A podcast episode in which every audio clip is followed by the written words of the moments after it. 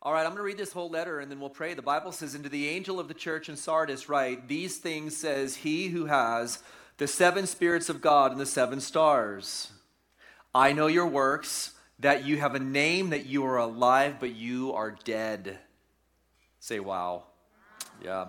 Be watchful and strengthen the things which remain that are ready to die, for I have not found your works perfect before God. Remember, therefore, how you have received and heard, hold fast and repent. Therefore, if you will not watch, I will come upon you as a thief, and you will not know what hour I will come upon you. That's a disturbing thought, right?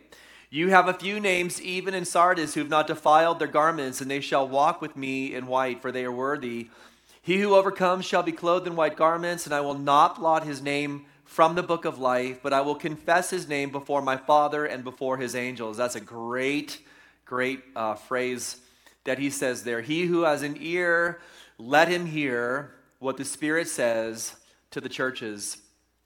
And Lord, we love you, and we are so grateful for your present ministry to these churches, that you are speaking into their now, that you were disclosing their heart condition to them, even, even when it was probably obscure, even to themselves. Lord, thank you that you're not just the God of yesterday.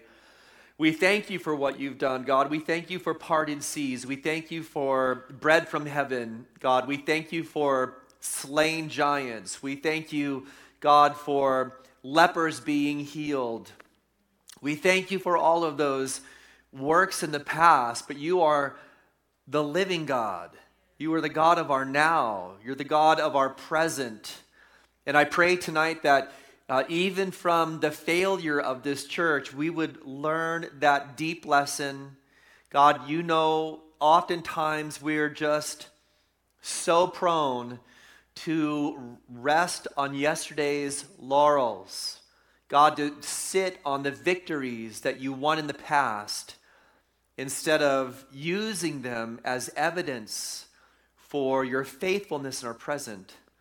And so, God, we pray. We pray that you would, if we've fallen asleep at the wheel, we pray, God, that you would wake us up. In Jesus' name, amen.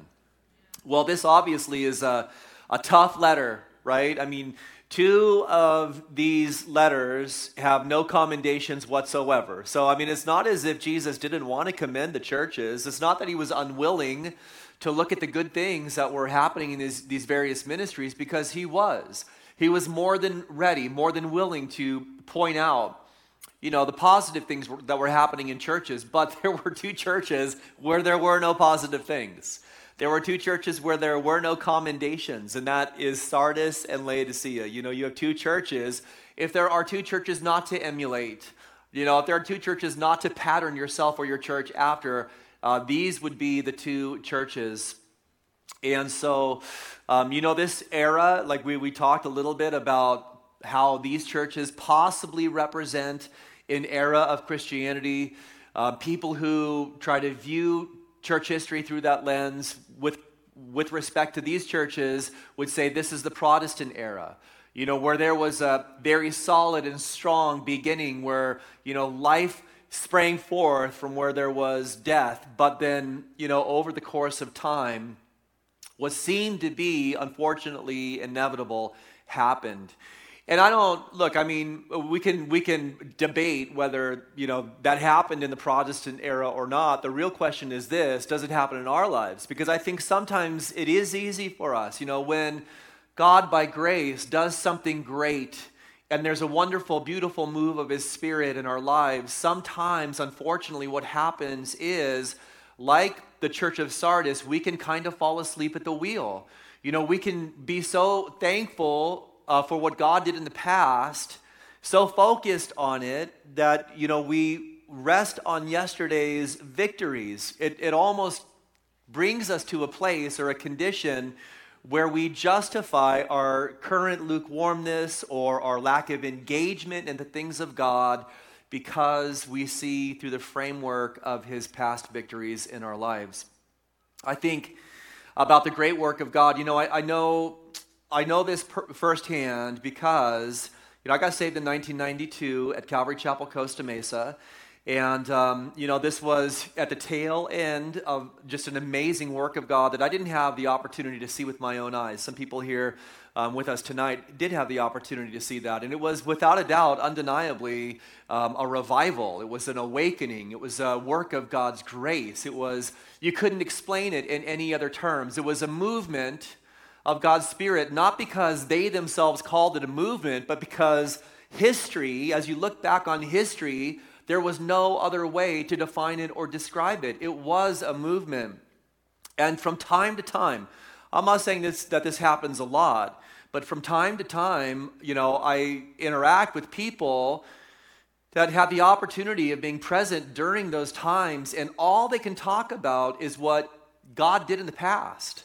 All they can talk about is the great work that Jesus did then, and you can tell by the volume of their conversation that they've not really been looking to God to do the same work in the present. And I think that this was what the church at Sardis was guilty of. You know, I've entitled this message Church of the Living Dead because, in a way, this is the contrast you see. You see that, and Jesus says it himself, that there are some in this church who are alive, but the vast majority it would seem we're spiritually dead, at least, you know, at best, asleep at the, at the wheel.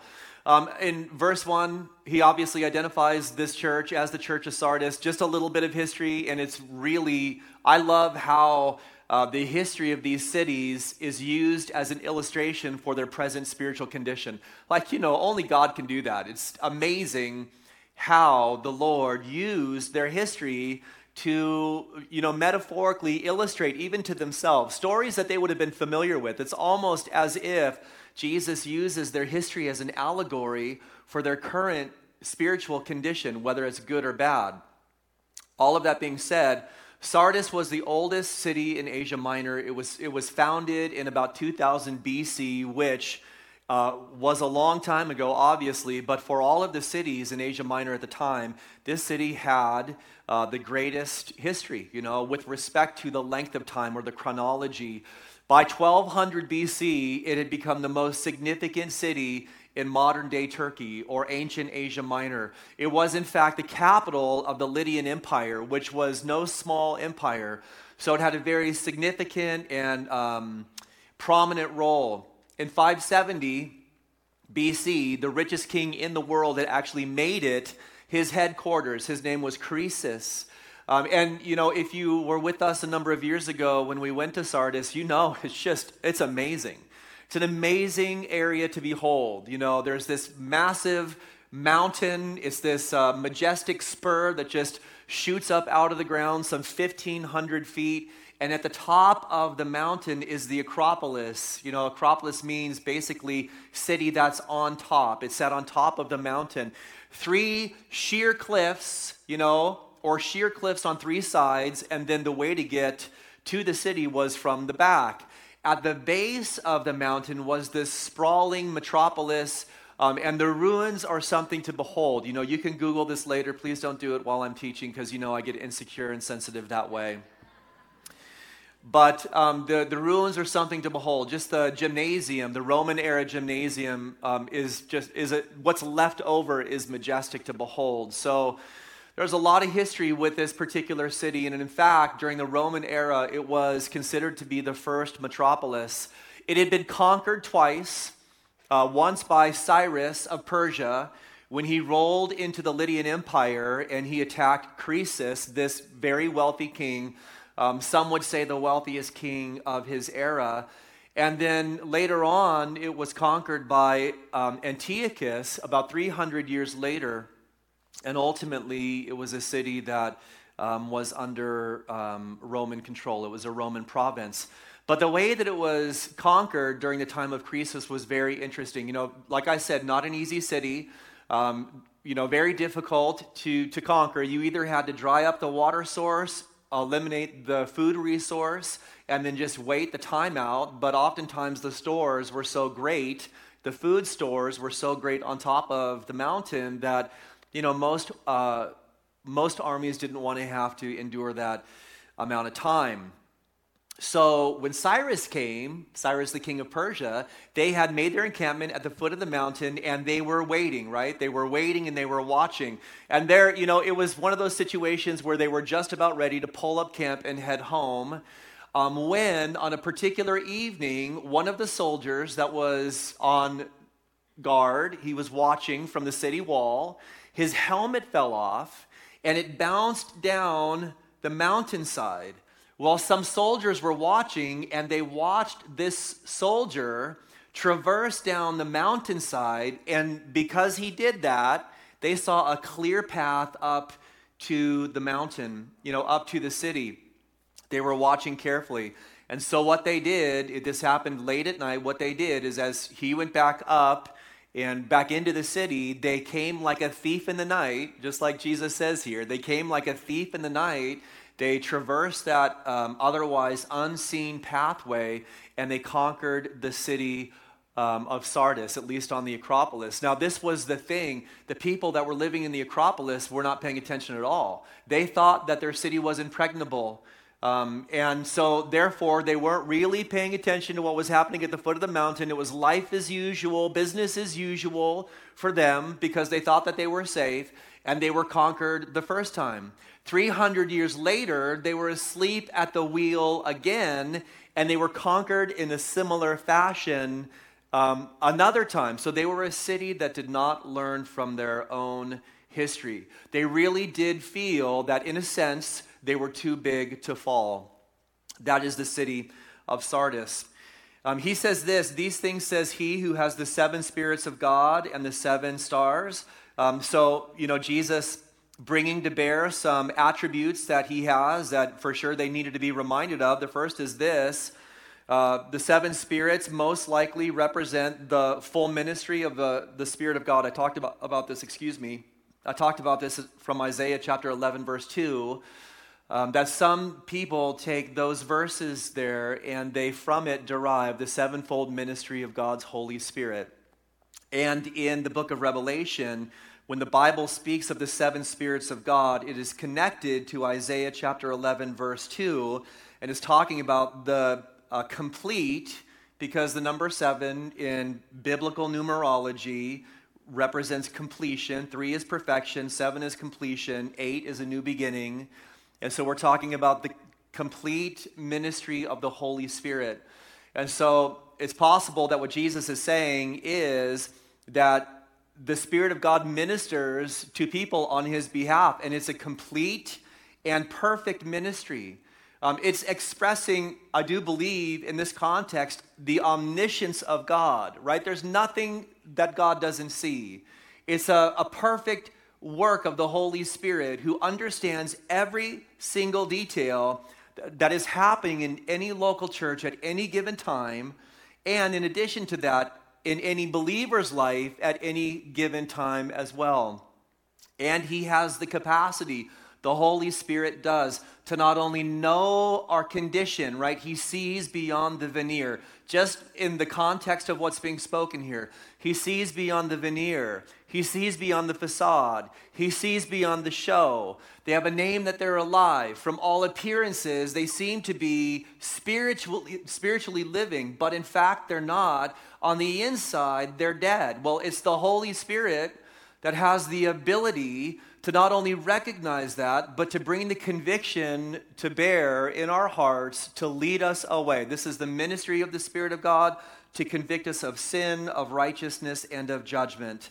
And so I, I think that Jesus is reminding them that the Spirit of God is under his direction and is ministering there in that church. And then, in addition to that, not only is he directing the ministry of the Spirit of God, he is also directing the ministry of uh, the leaders of the church. He has in his hand the seven stars. And so, um, not only like I said, is he directing the ministry of the Holy Spirit, but those who are leading the church, those who are in positions of power and of authority, ultimately are under his authority. And then he says this very challenging word. He says, I know your works, that you have a name, that you are alive, but you are dead. Could you imagine that? Should we just pause for a second? I mean, could you imagine? Hey, what if? Let's just play a game right now.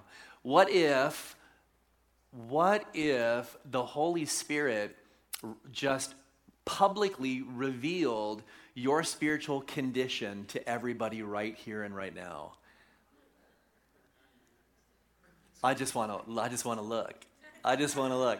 I mean, you know, does it make you feel a little nervous? Like a little nervous? What if what if there was a prophetic word right now? Someone's like, hey, I have a prophetic word, and God has shown me, I'm not saying that this happens, all right, but we're just playing a game right now.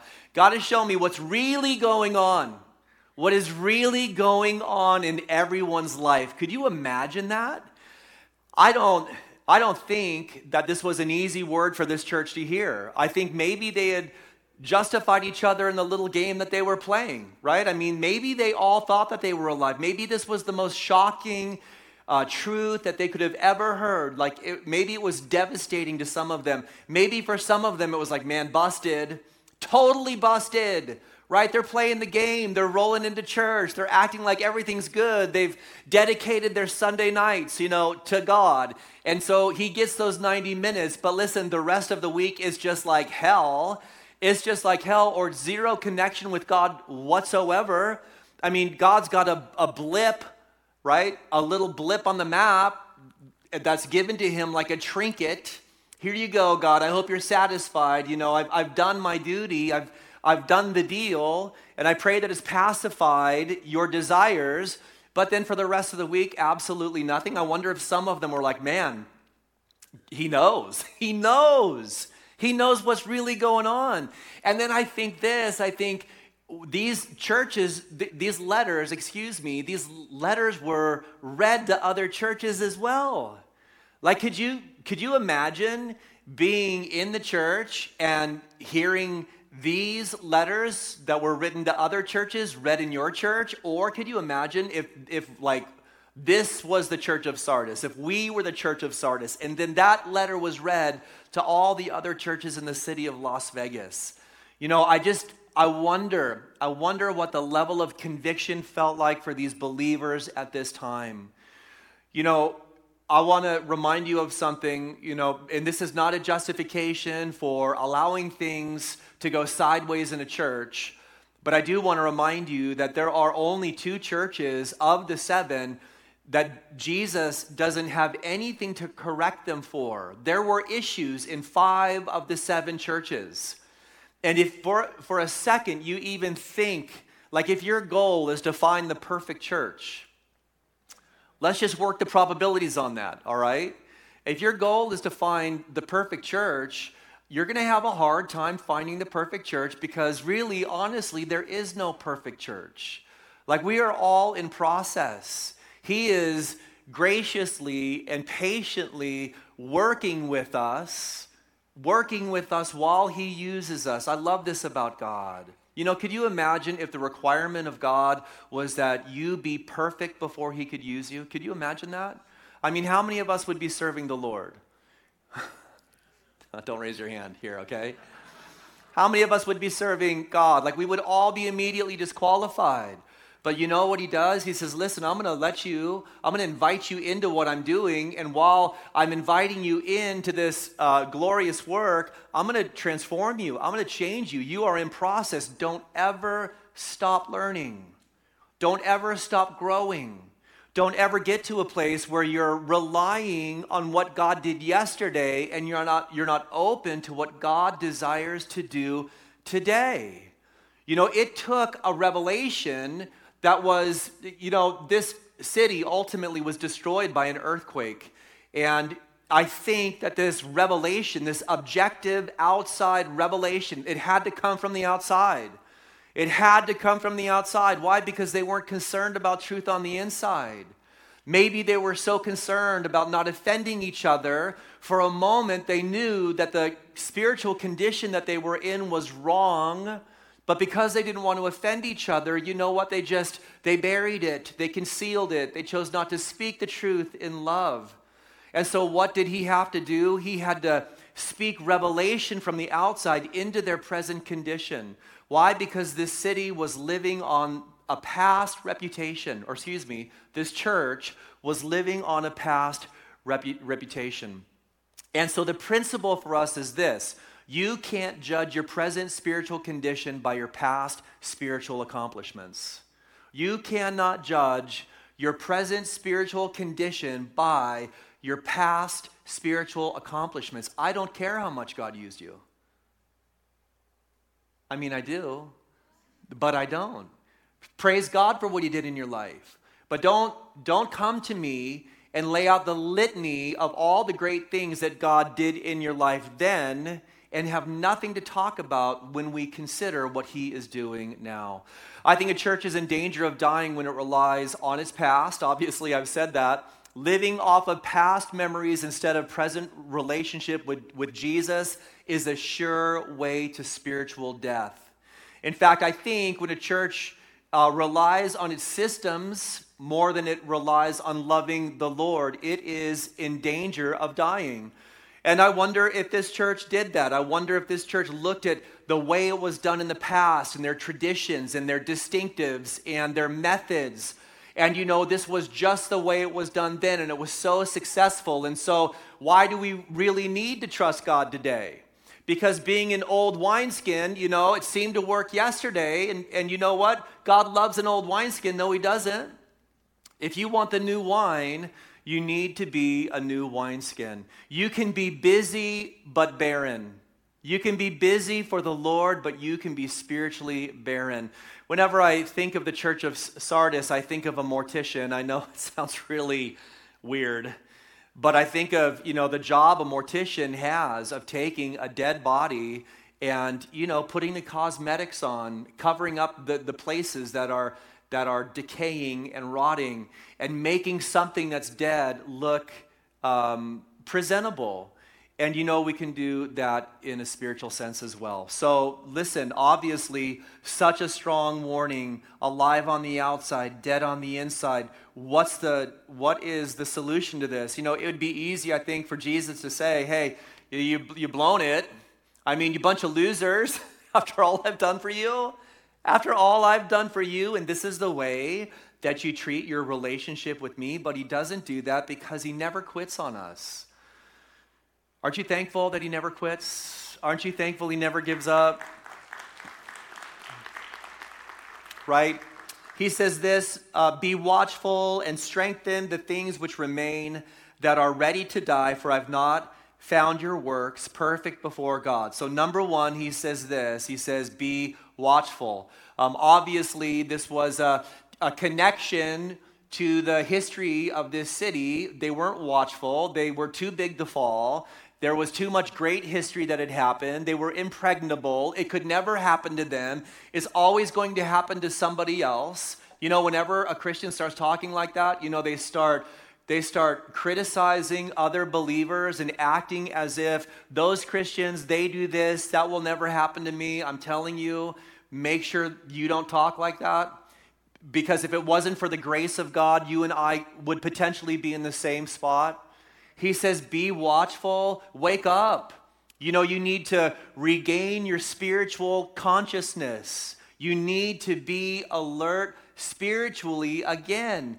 Jesus said this to the disciples when he invited three of them into that special place in the Garden of Gethsemane to join him in prayer. He said, Watch and pray lest you enter into temptation.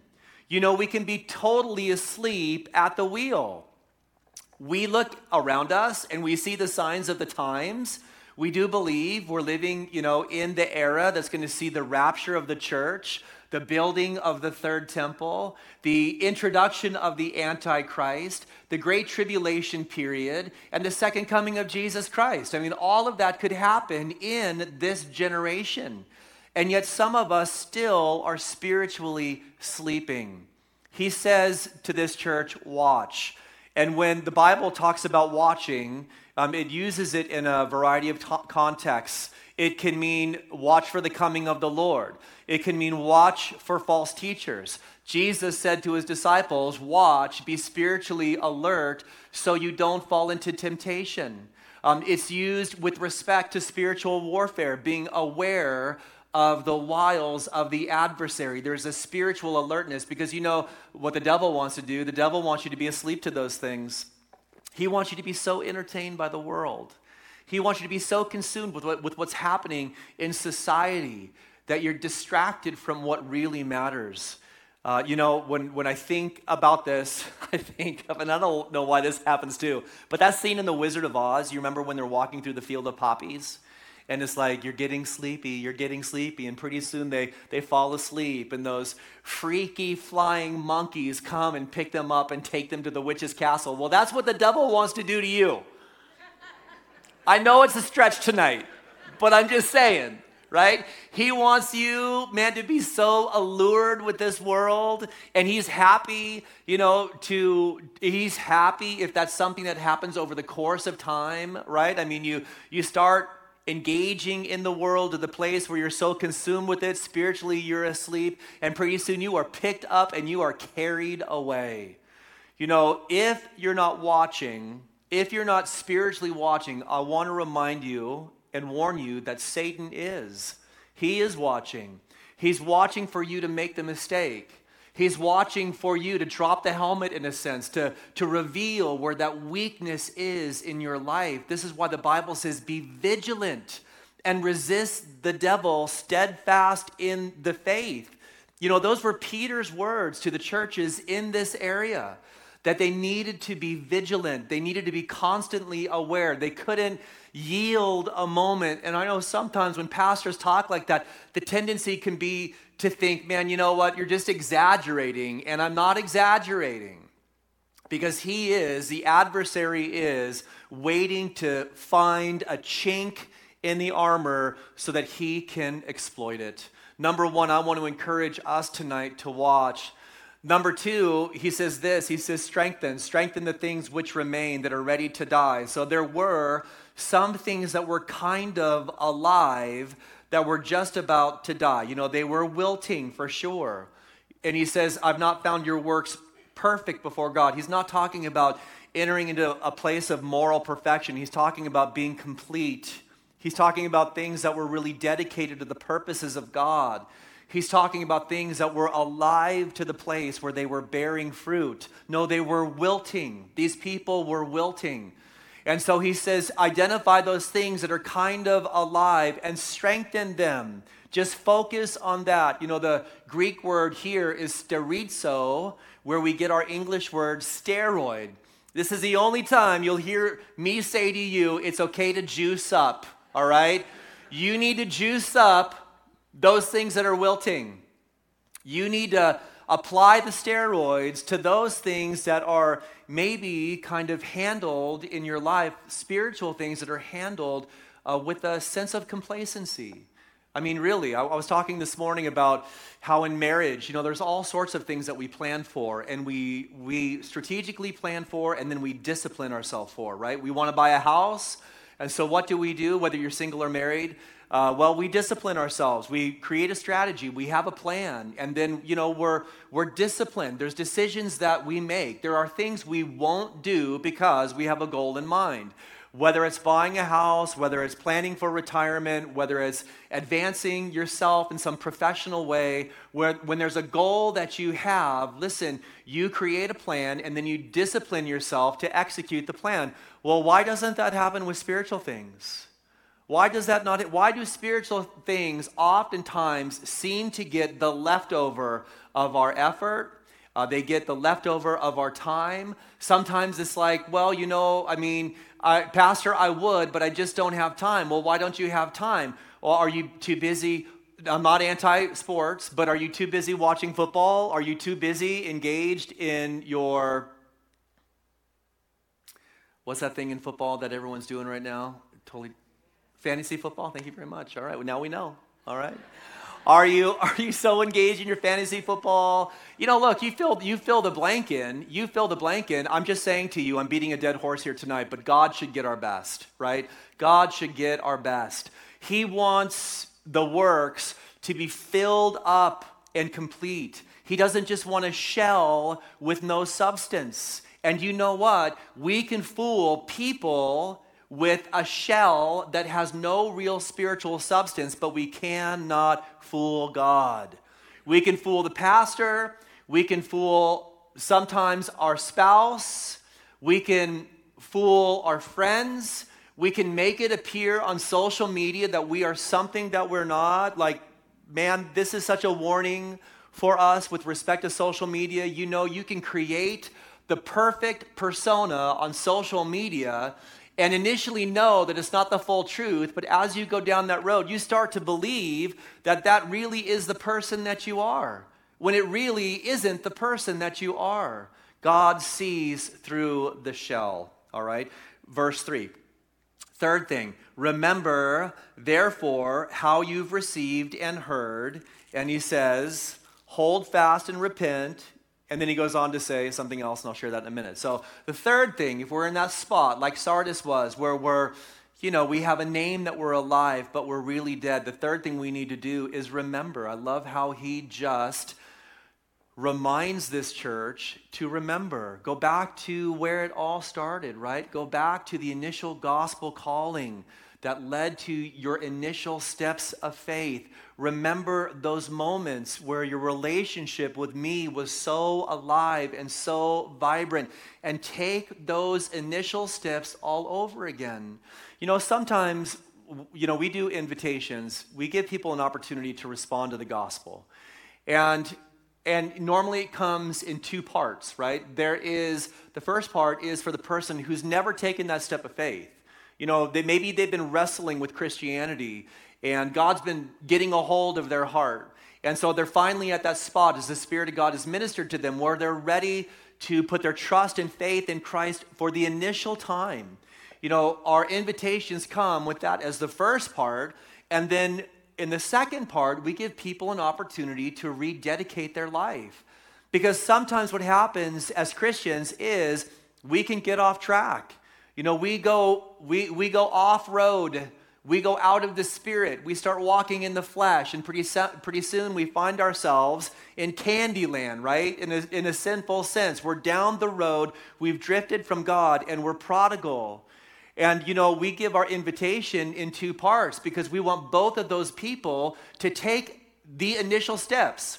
For some of them, they really are the initial steps. For others, they're taking the initial steps another time. They're not getting born again again, but they're recommitting their life. They're doing exactly what Jesus said here. Remember, remember how you've received and heard, and redo. This is precisely what he said to the church at Ephesus. And maybe, you know, tonight you're in that spot. Maybe you've been off road in your relationship with God. Maybe you're down the prodigal road. You're a prodigal son or a prodigal daughter. You're present at church, and that is good. But remember, God doesn't want you just to drop a, religious coin in the bucket so you can pacify your own conscience and somehow satisfy some divine demand of God. No, He wants your heart because He loves you. He wants a living, meaningful, day by day, present relationship with you. And so it may be today that you need to redo those initial steps and have the opportunity to be renewed in your faith. The third thing I want to uh, encourage you with is remember, remember those initial steps, take them again, and seek God today. And then he says, hold fast and repent. Hold fast and repent. Um, hold on to that confession of faith with tenacity right? Don't let it go. Turn away from all these things that have distracted you the spiritual apathy, possibly, um, the lukewarmness, maybe the life of sin. Make a U turn in your life, change the way that you think about sin, and align your thinking with God's thinking. Reject it and turn your heart wholly back to the Lord. And he says, This is the warning. Therefore, if you will not watch, I will come upon you as a thief, and you will not know what hour I will come upon you. Um, he's not talking about the rapture, he's not talking about the second coming. Uh, I would say this is in line with what he has said to these churches, some of them. If you don't ship shape, if you don't fix the problem, if you don't change things, I'm going to remove your lampstand. You may be a church now, but the fact is this if you don't fix the problem, I am taking the light away and the church is going to be gone completely. I think this is in alignment with that. He's not talking about them losing their salvation, but this is, in a sense, some sort of judgment on these individual believers who are unwilling to repent of their spiritual apathy or their spiritual deadness. What does that mean in particular? Uh, we're not necessarily sure, but there was going to be a shaking in their lives. Let me just remind all of us that He is the Son of Man. He is, he is incarnate. He is relevant to us. He came in our likeness so that he could lay a hand on us, so that he could be identified with us. He was numbered with the transgressors, but he is also God. He is God incarnate. He's the second person of the Trinity. He is the lion of the tribe of Judah. Yes, he is the lamb, but he is also the lion. He is the one who laid down his life as a sacrifice, but he is also the King of kings and the Lord of lords. He came to receive the nails the first time. He is coming with a sword the second time. And I say all of that to say that Jesus is not to be trifled with, all right? He's not to be trifled with. I think it's easy for us sometimes to think, hey, mercy, grace, license, whatever, you know, I'm forgiven. So I can, that is not the way that we should misuse the grace of God. I know you know what I'm talking about. Verse 4 You have a few names, even in Sardis, who have not defiled their garments, and they shall walk with me in white, for they're worthy. I'm sure there were some there that were like, man, wait a minute. I don't think that's me. And Jesus is like, listen, I, I see who you are. You know, I, I see who you are. I've given you white garments of righteousness, and you've maintained that. You've not soiled them, you've not spotted them with sin. By the way, when you do, when you do soil the garment, the righteous garment that Christ has given to you, what do you do? 1 John chapter 1 verse 9, you confess your sin and he is faithful and just to forgive you your sin and to cleanse you.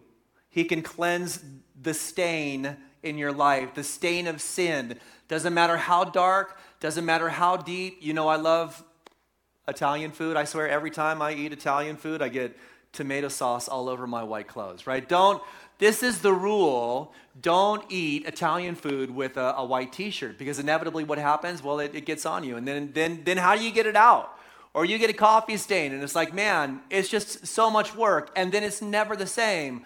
And, you know, sometimes we can think that way about sin. We make errors of judgment. We sin. We get off track. And, you know, sometimes it's so bad you think, man, Lord, can you ever even cleanse me from this? And the answer is yes, He absolutely can. He can make you as pure as newly driven snow. What can wash away my sins? What can make me whole again? Oh, yeah. Come on now, church. Oh, precious is the flow that makes me white as snow. There's no other fount I know, nothing but the blood of Jesus. Verse 5 he, he who overcomes shall be clothed in white garments. I will not blot his name from the book of life. I will not blot out his name from the book of life. Let's just pause there. Uh, there are some people who say, see, listen, you're never really secure as far as uh, salvation goes in your relationship with God because he says here that he was going to blot out some people's name from the book of life. That is not what he says here, right? That he, he never frames this in the negative, he only frames this in the positive, and you can't make an argument from silence. Don't fill in where God hasn't spoken. This is an affirmation, this is an encouragement. Uh, you and I don't have the license just to say, well, if he said the positive, he must also mean the negative. No, that's not true. Because if that's the case, let me tell you, the Bible says that God has predestined us to salvation. The Bible says that. Does the Bible say that God has then predestined others to hell? No, the Bible does not say that. You say, well, the logic, the logical extrapolation is, and I say to you, um, it's not a logical a- extrapolation, and it's not presented in Scripture, and so you don't have the freedom to connect dots that don't exist. This is simply an affirmation, it's a confirmation, it's an encouragement. I mean, can you imagine having your whole spiritual life shaken by hearing you have a name that you're alive, but you're really dead? And then to have this encouragement listen, don't give up, don't quit, don't throw the, the towel in. You can overcome. And when you're overcome, you'll be reclothed in white garments, and I will not blot your name out of the book of life. Not only that, I will confess his name before my Father and before his angels. I love the picture. Look, I love the picture, and oftentimes when I'm doing a memorial service, I'll use this as a, just a statement of not only encouragement, but amazement. I mean, how awesome is that?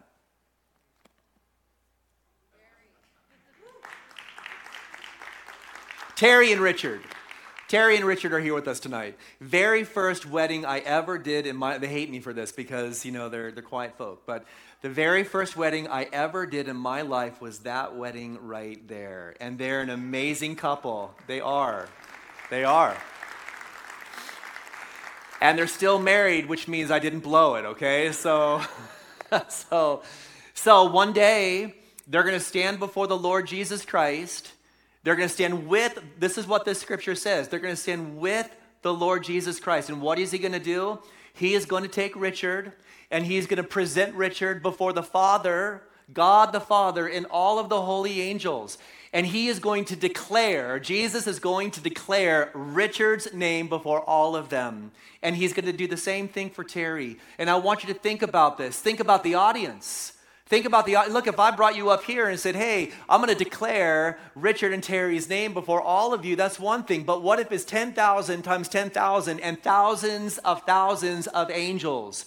Ordinary, run of the mill. By the way, 10,000 is the highest number in the Greek numerical system. So, what John is saying, an infinite number of angels, an infinite number. So, not just ordinary run of the mill angels, but we're also talking about the seraphim and the cherubim, the Father, the Holy Spirit, the whole host of heaven. One day, one day, and uh, you look, you and I need to see our present life in the framework of heaven because all of this is going to be worth it.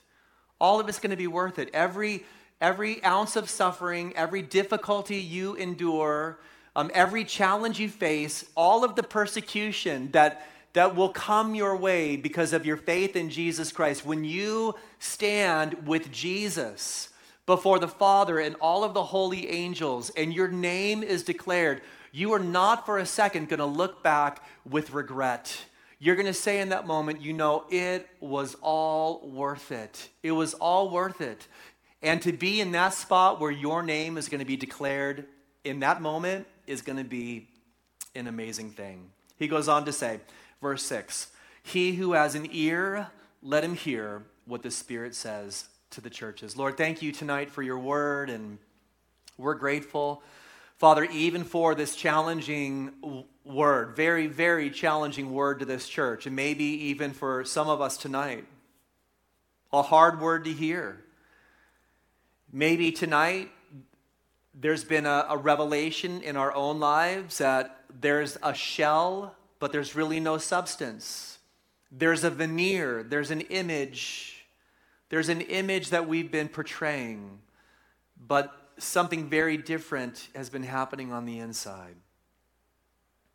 I pray tonight that it would be your love that would draw us to repentance, it would be your kindness that we, not because of, not because of the law, but because of the cross, would change our heart, our mind about the spiritual apathy that we've accommodated, and we would turn ourselves wholly and completely to you.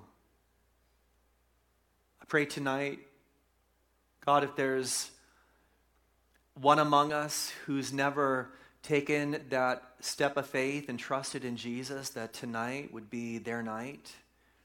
I pray tonight that those of us who need a renewal, those of us who need to remember those first works, those first initial steps of faith, and take them again. I pray that we would not say no. Those of us tonight who've not been watching, we've been complacent. I pray tonight that you would strengthen the things that remain. That, Lord, you would breathe your breath upon that smoking flax, and that you would cause us to be on fire for you again. I pray tonight that for those of us who've leaned on yesterday at the expense of today, I pray, Lord, that you would reveal that to us. And of course, Father, that, that there would be a, a sense of gratitude for what you've done, but God, our past would not be an idol or an obstacle to what you desire to do in our present. Tonight, as uh, we're in an attitude of prayer, it would be wrong tonight if there wasn't an opportunity to really respond to the Lord and, and to take some steps of faith and to turn away in repentance from things that have been displeasing to Him. And, you know, God knows right where you're at. He loves you so much. And, you know, I want to just so strongly encourage you that, you know, the adversary, the devil, would love nothing more than to keep you in a bad spot. And tonight you have a choice. You have a choice either to stay in that bad spot, that place that's displeasing to God, or you can come to Him like a, like a little child and thy naivety of faith and trust and vulnerability and full disclosure to God. You know, holding things back in your life has only hurt you. Tonight, you need to give Him your heart. And so, this evening, maybe this is you. You need to take those initial steps of faith. You need to trust in Christ. Today, uh, he has been ministering to you for some time, but you've, you've just not stepped forward in faith. You've not given him your life. You've not believed for yourself that he died on the cross for your sins and that he rose again. You've never really chosen to follow Jesus as a disciple. Now is the moment for you. If this is you tonight, he is speaking to you. You need to take this step of faith. You need to walk forward with God. You need to stop putting this off. You need to stop saying tomorrow, and you need to live this today, right now. If this is you, I want you to raise your hand. I want to pray for you tonight. I want to pray that God would give you the strength and courage to take this step of faith and to follow Jesus. God bless you. See your hand over here on my left. Anybody else?